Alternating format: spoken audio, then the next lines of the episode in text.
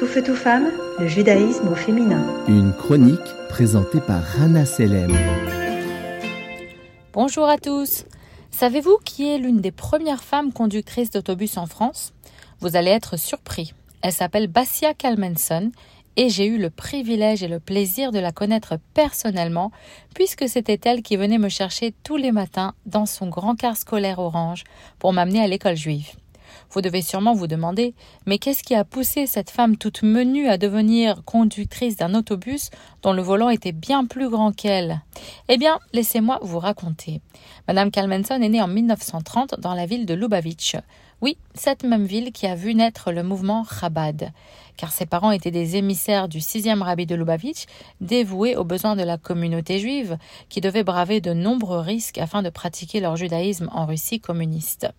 Et ce n'est qu'en 1946 qu'ils réussirent à quitter l'Union soviétique et à traverser l'Europe avec de faux papiers pour éventuellement arriver en France. Et après avoir erré de, commune en commune, c'est avec l'aide du Joint américain qu'ils ont finalement pu s'installer dans un petit appartement de la ville d'Aubervilliers, en banlieue parisienne. C'était en 1960 et Madame Kalmenson était alors mariée et mère de six jeunes filles.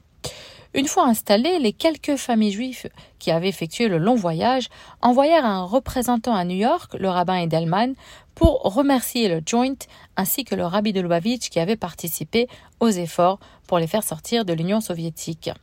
Alors imaginez-vous la surprise du rabbin Edelman quand le rabbi lui demanda Et que faites-vous pour les juifs d'Aubervilliers? Il n'était pas du tout au courant qu'il y avait d'autres juifs à Aubervilliers. Le rabbi continua il y a 200 familles juives à Aubervilliers. Sachez que vous n'êtes pas venu en France pour votre propre confort et qu'il revient à vous de vous occuper de ces juifs. Et c'est là que leur mission débuta. Il fallait chercher les juifs des entourages et les intégrer à la communauté. Prochaine étape, ouvrir une école, l'école Schneor. Et c'est là que notre femme de la semaine intervient.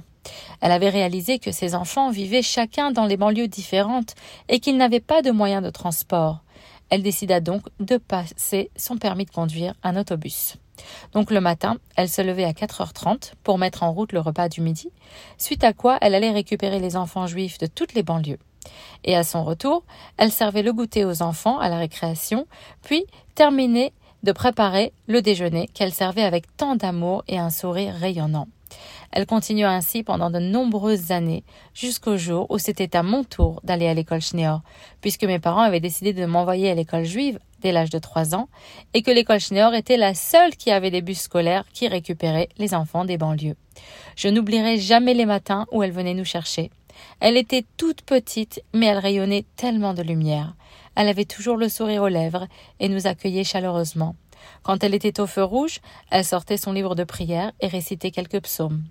Parfois, quand elle devait effectuer des manœuvres difficiles, elle devait se lever sur la pointe des pieds tellement le guidon était plus grand qu'elle, mais elle le faisait gracieusement, avec la joie et le dévouement d'une femme qui comprenait l'importance de sa mission, celle d'éduquer les futures générations. Aujourd'hui, l'école Schneer accueille des centaines d'élèves avec des dizaines de quarts de ramassage scolaire et Madame Kalmenson peut profiter du fruit de son travail acharné alors que ses enfants, ses petits-enfants et même ses arrière-petits-enfants continuent de s'investir et de se dévouer pour leur communauté bien-aimée. Bonne journée à tous.